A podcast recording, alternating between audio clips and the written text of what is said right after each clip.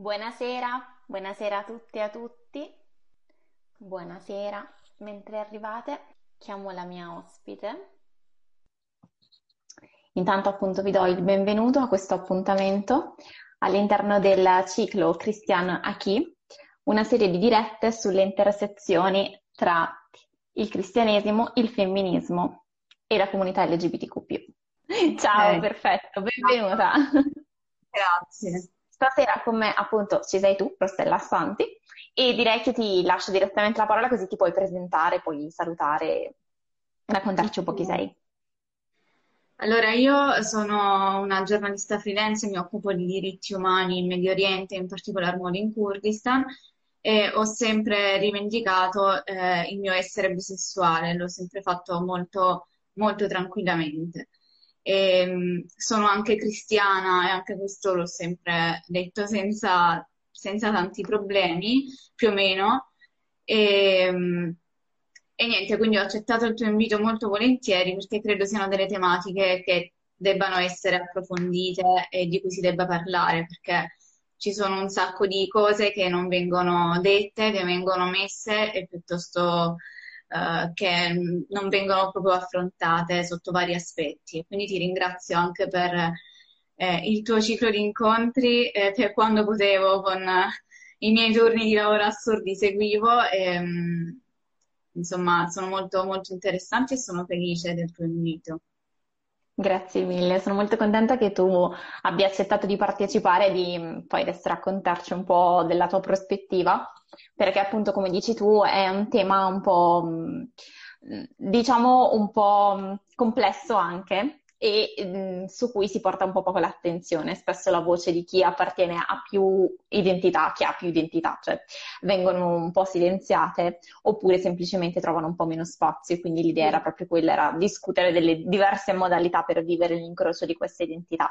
Perché come ho detto tante volte, adesso noi racconteremo delle prospettive che ovviamente non sono la prospettiva della comunità cristiana nel suo complesso, cioè sarebbe anche impossibile e anche un po' è assurdo, insomma, cercare di al, innalzare una prospettiva a quella comunitaria. Però l'idea è proprio capire come un po' si possono intersecare queste diverse identità. E quindi ti chiederei subito come appunto tu vivi l'unione di questi due elementi, cioè della bisessualità e del cristianesimo, identità che tu rivendichi appunto come hai detto. Allora, io eh, diciamo che mh, mm, ho sempre cercato un modo per esistere e far coesistere eh, il mio orientamento sessuale e la mia identità con eh, il mondo religioso. E tuttora sono alla ricerca di questo equilibrio che eh, si, risulta essere sempre molto eh, instabile o comunque molto fragile, perché mh, mm, ci sono tantissimi dogmi e ehm, tantissime chiusure contro le quali mi scontro e non è sempre semplice far um, coesiste, coesistere in maniera eh, pacifica eh, il tutto. Io in qualche modo vivo la, la mia fede eh, nel, nel, privato, non sono praticante in ehm, nessuna chiesa, e, um, salvo rarissime eccezioni che possano essere funerali o funzioni del genere, ma per il resto um, la vivo molto eh, interiormente come la mia fede. Eh, da un lato mi dispiace perché vorrei poter far parte di una comunità giovane e um, aperta, queer, eh, LGBTQ, che affronti molto, molto di più la tematica che noi stiamo affrontando, affrontando oggi anche nei luoghi eh, ad hoc, quindi in luoghi che possono essere strettamente correlati a quelli della propria religione.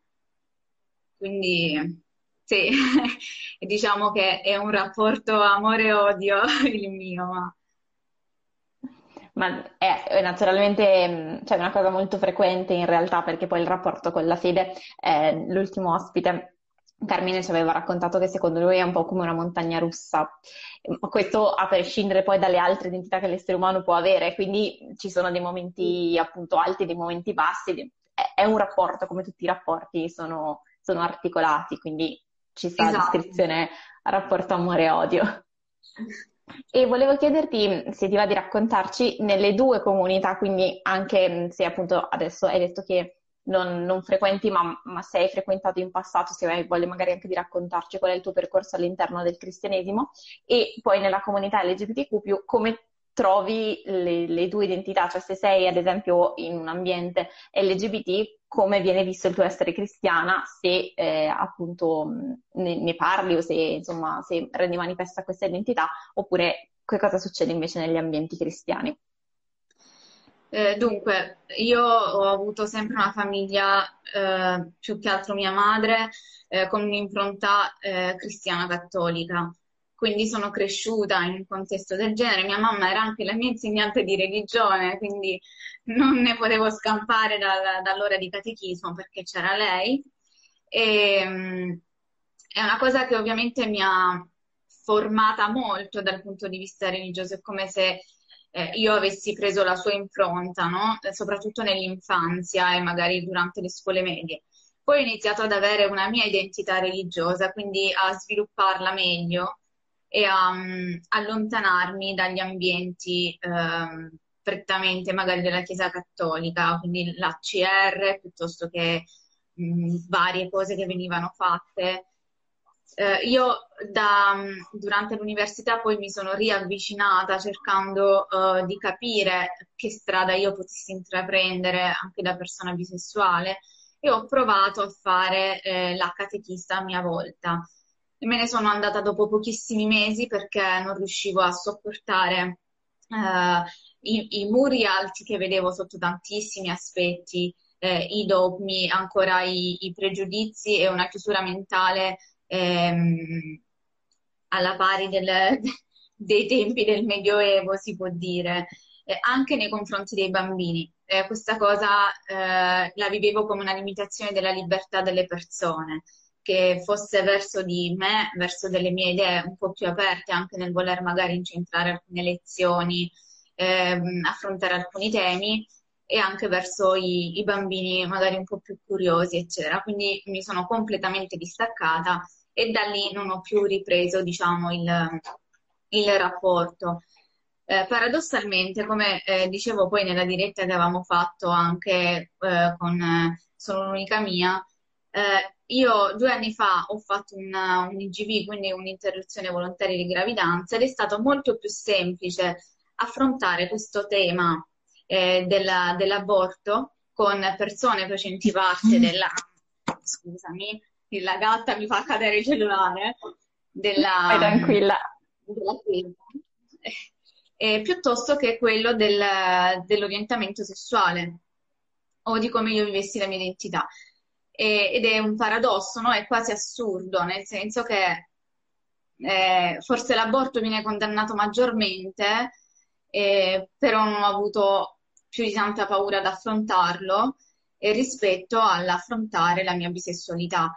E, mh, mm, mi sono poi avvicinata alla Chiesa Valdese in quanto era l'unica che mi sembrasse molto, molto più aperta sia su vari temi come può essere la masturbazione, che loro non condannano, eh, e sia per quanto riguarda eh, la questione LGBTQ. Solo che anche lì io vedo dei, mh, dei dogmi, delle, dei paletti, anche a livello eh, di vocaboli, no? Eh, loro parlano sempre di riconoscimento delle coppie omosessuali. e le altre dove le mettiamo? Nel senso, eh, va bene fare un passo avanti, però secondo me si dovrebbe ampliare proprio tutto il vocabolario all'interno di un'istituzione religiosa. È importante, le, le parole sono importanti e soprattutto in questo ambito devono essere espresse. Non significa etichettare, perché a questo punto dovremmo prendere come etichetta anche la parola omosessuale, ma significa ampliare e, e aprirsi anche alle varie realtà delle, della sfera LGBTQ. Almeno questo è il mio pensiero, eh, poi e quando sei negli ambienti LGBT, ehm, mm, cioè rivendichi anche in quel caso la tua identità di persona religiosa e se sì, come viene accolta la cosa? Allora sì, io la rivendico perché non ho nessun problema nel rivendicarla, nel dire che sono una persona credente e, e non ho ancora, cioè non mi reputo una persona cattolica e nemmeno prettamente valdese per quanto sia diciamo, la corrente di pensiero più vicina alla mia, ma è come se appunto vedessi sempre mi sentissi sempre ingabbiata in qualche modo e eh, in qualche angolo.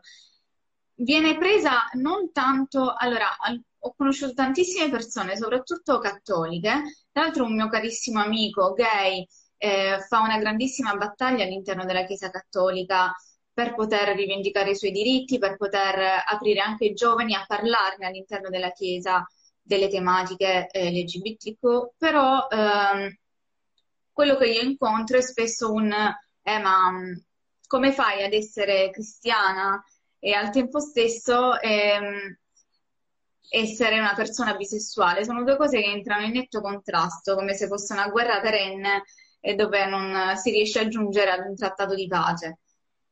E il fatto è che al momento non, non riusciremo a giungerci sicuramente, però io cerco di trovare eh, la mia dimensione con il mio essere credente piuttosto che l'approvazione altrove. Non so se sono stata chiara nel, nel certo. concetto.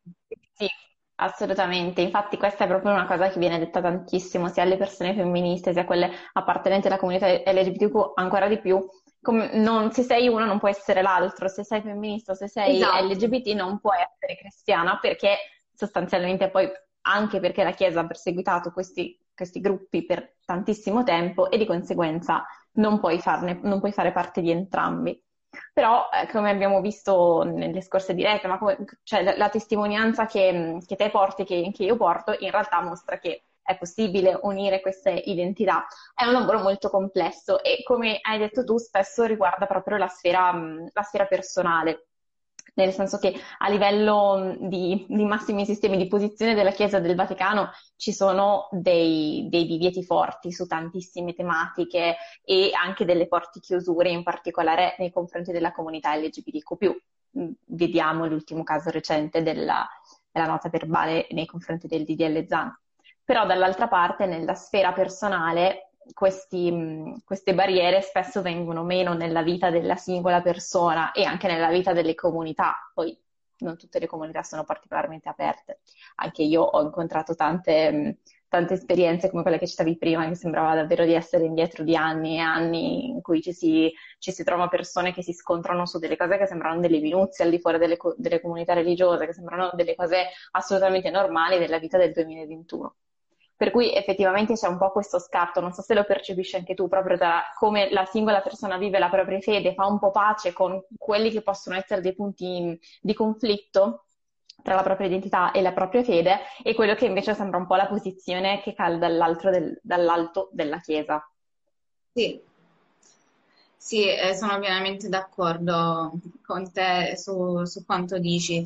E, ehm, come ti dicevo prima, è un equilibrio da trovare ma credo che mh, ovviamente bisogna trovarlo all'interno eh, delle, delle istituzioni, all'interno del proprio mondo religioso, ma bisogna soprattutto prima trovarlo all'interno di se stessi, perché altrimenti eh, diviene un caos eh, mega galattico e non, non, riesci più a trovare una dimensione né per vivere la tua fede né per vivere eh, il tuo orientamento sessuale o la tua identità.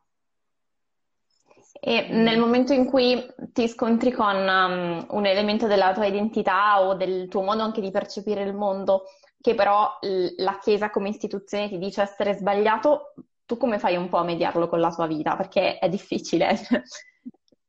Eh beh, è proprio un, un, un tasto molto dolente. Ehm, è un po' come ti dicevo prima dell'aborto, no? E, ehm, lì è stata una mia libertà personale e quindi io da, da, da donna eh, scelgo di fare una scelta eh, in base eh, ad alcune cose. E ehm, conciliarlo non, non, è semplice, come conciliare la, la, questione della masturbazione, per dire parlarne liberamente senza che ti si guardi come se tu avessi bestemmiato in chiesa, è, è, è difficile, no? E, ehm, soltanto che io sono molto tranquilla da, punto, da questo punto di vista perché um, mi sento libera con me stessa e di conseguenza eh, cerco di non farmi imporre delle catene. E avendo, come ti ho detto prima, um, vivendo una fede prettamente interiorizzata e per quanto mi dispiace, perché comunque mi piacerebbe, ribadisco, far parte di eh, una comunità più aperta e vasta da questo punto di vista, però mh, diciamo che non, non cerco perennemente la, la, benedizione da parte degli enti ecclesiastici piuttosto che eh, da, dalla religione. Eh, cerco, credo in qualcosa di più grande, quindi credo che tutti questi dogmi, questi muri che vengono imposti e queste catene che vengono perennemente messe eh, addosso al, agli esseri umani mh, mm, non, fa, non, possano far parte di un qualcosa tipo il Dio in cui noi crediamo. Quindi me la vivo così per vivermela più tranquilla sostanzialmente. Sì, sì, anche io spesso mi dico, c'è una, un'origine divina della, diciamo, della dottrina religiosa, però poi tutto il resto è costruzione umana e quindi l'essere umano può interpretare esatto. male, può sbagliare, può essere limitato esatto. e soprattutto tutte le costruzioni umane sono soggette allo scorrere del tempo e, di, e, e, il tempo della Chiesa è più lento rispetto al tempo della storia del, del resto dell'umanità. Di conseguenza tutto ciò che, che, che, che poi alla fine è la tradizione che ci viene passata è, appunto costruzione umana. Però ecco, è sempre un po' difficile unire le due cose e non tutte le persone credenti cristiane credono in questa cosa. Eh, ci sono correnti di pensiero che invece sostengono che abbiano entrambi origine divine, quindi necessariamente se una persona è credente debba rispettare entrambe. Francesco nei commenti dice che c'è l'agnosticismo per mm, risolvere diciamo, il problema eh, della, dello scarto tra la propria identità e il precetto religioso che sì, è un, un'opzione, però dall'altra parte se sei una persona credente... anche l'ateismo, se proprio lo vogliamo esatto. dire. Eh, sradicare eh, la fede da dentro se stessi è come voler sradicare l'essere bisessuale da dentro una persona bisessuale, credo, per come la vivo io, nel senso che eh, mi sono posta un sacco di domande mm, durante il mio percorso e nelle varie cose che ho fatto eh, a livello religioso, ma mh, mm, la, la, fede mh, mm, resta, quindi se io sono credente eh, cerco dei punti di incontro, li creo io con la mia identità e il mio orientamento. Esatto, anche perché come ci spiegava benissimo Sandra Letizia un paio di dirette fa, ehm, c'è una parte della, della, dottrina religiosa che viene proprio dalla, da ciò che credono i credenti, da ciò che crede la Chiesa intesa come popolo, che, come popolo, che va poi a costruire il, il dettame religioso e di conseguenza l'esperienza, come nell'esperienza si riescono a mediare le cose, poi porta a un, una leggera trasformazione globale. L'agnosticismo funziona per chi è agnostico o agnostica. Effettivamente quando si è credenti bisogna un po' mediare queste due cose, è un po' difficile. E come dicevi prima c'è proprio quella, quel bisogno religioso, che, bisogno spirituale che, che può essere parte della, dell'individuo e, e, che non si può così dimenticare di punto in bianco, o cioè si può fare però poi diventa difficile convivere con questa dimenticanza, ecco. Sì. Più che altro quello. E, um, prima tu parlavi di cattolicesimo, però, ma parlavi anche di, um, di, Chiesa Valdese e quindi volevo chiederti appunto se c'è una spiritualità particolare um, a cui ti senti vicina e come appunto definisci e, e vivi la, la, tua spiritualità, cioè se c'è un orientamento, una, una corrente di pensiero, ecco. Dal punto di vista pratico, come ho detto prima, mi sento molto più vicina alla Chiesa Valdese per come si è approcciata ad alcune tematiche, no? Eh, io ci ho tenuto tanto ad approfondire la questione masturbazione nelle donne e per quanto io appunto mi ritenga donna e in generale comunque masturbazione e eh, orientamento sessuale.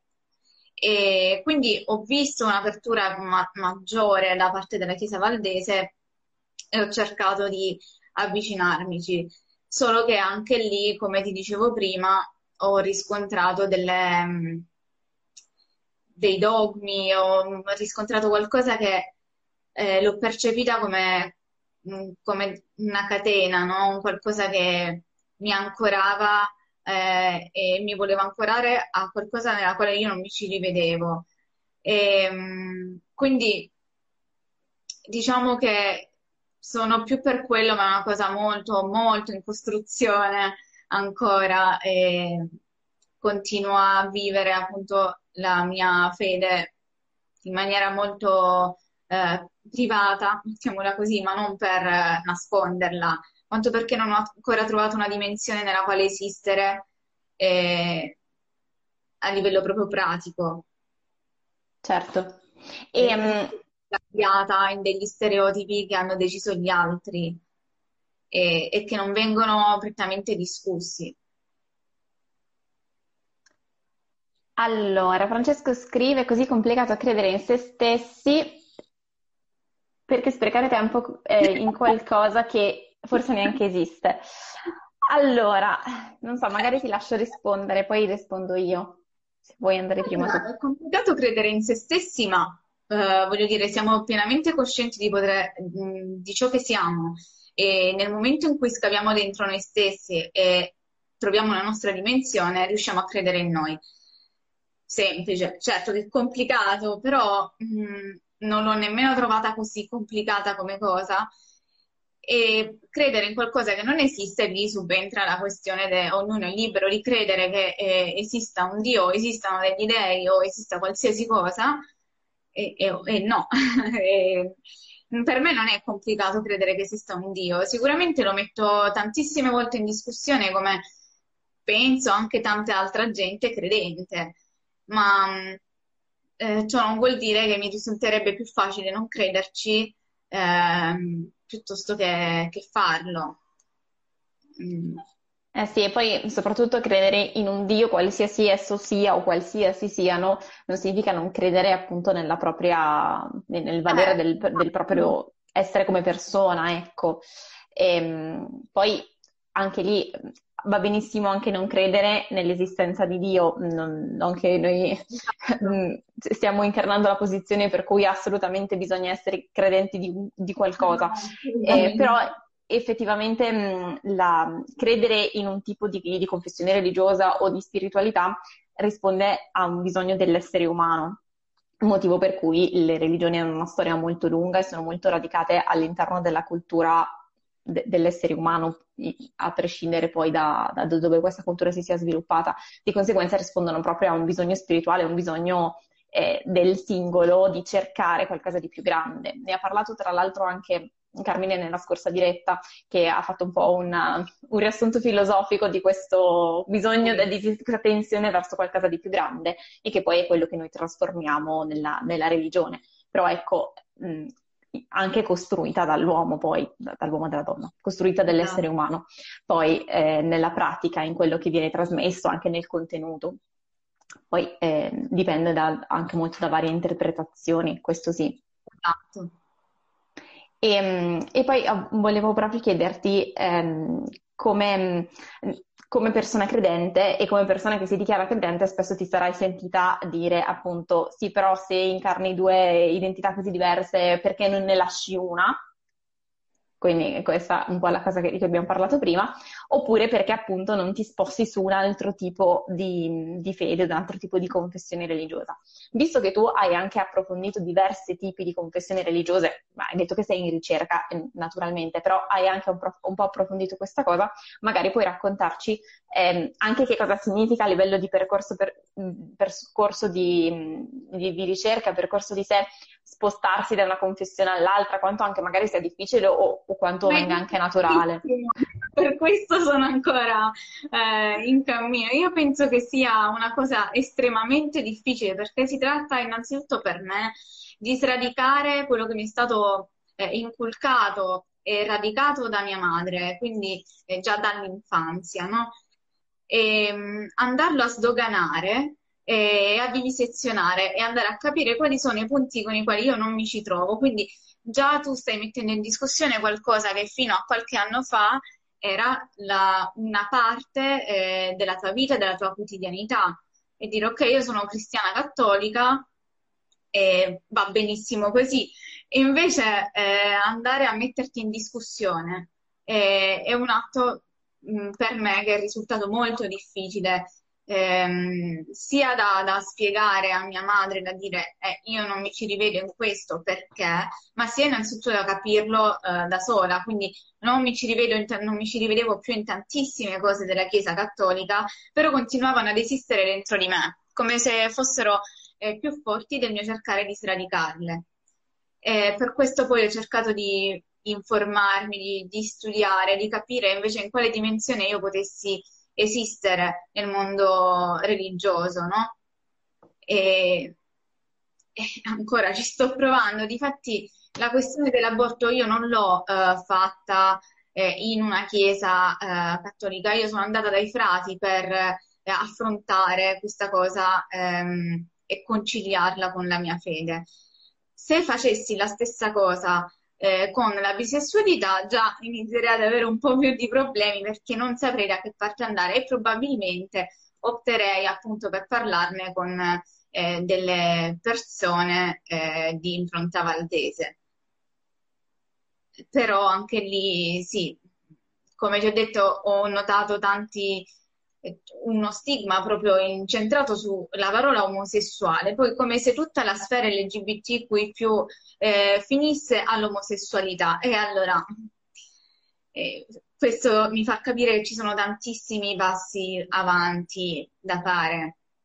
Certo, anche perché ehm... Ok, qua si dice, ma questo bisogno di appartenere ad una comunità, proprio quella cattolica. Eh, allora, beh, qua si sta un po' mettendo in discussione l'appartenenza alla comunità cattolica, quindi già, già questo un po' c'è. Poi dall'altra parte però ehm, chi invece, nonostante tutte le difficoltà, nonostante tutte le, le, criticità che la Chiesa cattolica ha che non stiamo di certo qua a negare, anzi solo proprio per dire anche perché la Chiesa valdese è più aperta alla comunità LGBTQ rispetto a quella cattolica, o meglio, tutte le altre confessioni religiose più o meno sono più aperte rispetto alla Chiesa cattolica e tutte le altre confessioni cristiane rispetto alla Chiesa Cattolica su questo, sulla comunità. Però oltre a quello, chi, eh, chi, comunque sceglie, nonostante tutte le criticità, di appartenere alla Chiesa Cattolica ha, ha tantissime motivazioni. Ehm, ha tantissime motivazioni che possono essere sia motivazioni di affinità ideologica su, al- su altri punti, sia semplicemente perché la sente un po' come una casa. Cioè, c'è anche questo che, ehm, che, si può benissimo mettere in discussione, per carità, però è un elemento effettivamente importante, nel senso che eh, se ci si sente affini a quell'ambito, a quel modo di vivere la pratica religiosa, anche se si criticano tantissime altre cose come la gerarchia puramente maschile o come esatto. eh, i temi di cui abbiamo parlato prima, Mm, c'è chi rivendica questo spazio, ad esempio io rivendico questo spazio nella speranza di poter, mh, mm, mm, modific- di poter portare un, anche un punto critico all'interno della comunità cattolica, ecco, cioè senza pensare di modificarlo, non è che io abbia questa, questa presunta, presunta motivazione, però il punto è anche mostrare e rivendicare uno spazio preciso all'interno di una comunità che è molto chiusa su tanti punti, ma in cui è, è bene portare qualcosa di, di, di, più ampio, ecco. Sì, sì, poi ho capito che non, non, non intendevi eh, banalizzare la scelta. Ok, volevo aprire una porta rotta, a volte, eh, a volte è uno spreco di tempo e di energie. Ecco, sì, anche questo io lo percepisco molto, nel senso che quando ci sono alcuni episodi chiari, mm, grandi come appunto la, lo, l'opposizione nei confronti del DDL Zan sono nei momenti in cui io sento tantissima rabbia, infatti come, come dicevo a Rossella questa, questa, queste serie di dirette sono nate proprio per quello, perché in quei momenti soprattutto è, è molto difficile dalla mia prospettiva riuscire a mediare. Perché sì, da una parte appunto mi sento cattolica, però dall'altra parte ci sono delle cose veramente aberranti e, e diventa, diventa difficile mediare, per quello sì, prima, ho fatto tante domande su quel punto.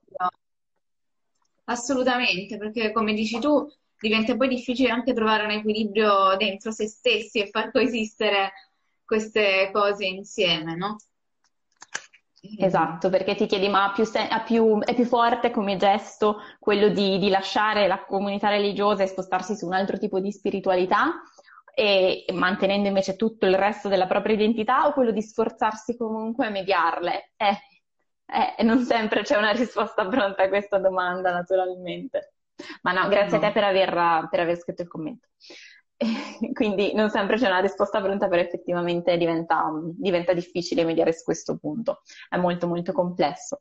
E volevo chiederti se hai dei mh, punti di riferimento che possano essere delle persone fisiche o appunto delle, mh, so, de- degli enti, quindi del, dei gruppi un po' più astratti, e che ti aiutano durante il tuo percorso di ricerca. no. o anche dei testi, delle, delle fonti scritte? no, non nessun, ehm, nessuna figura di riferimento a cui appellarmi, a cui, eh, dalla quale magari trarre ispirazione o um, da seguire. Zero. Mi avvalgo delle mie sole capacità di ricerca di mm, una sfera nella quale esistere in santa pace e basta. Tra l'altro, secondo me questo è, vero, è, proprio indicativo, nel senso che io, ad esempio, ho trovato più mh, accoglienza, più dialogo su questi temi, su questo tipo di intersezioni, ad esempio nel femminismo islamico eh, rispetto agli ambienti cristiani.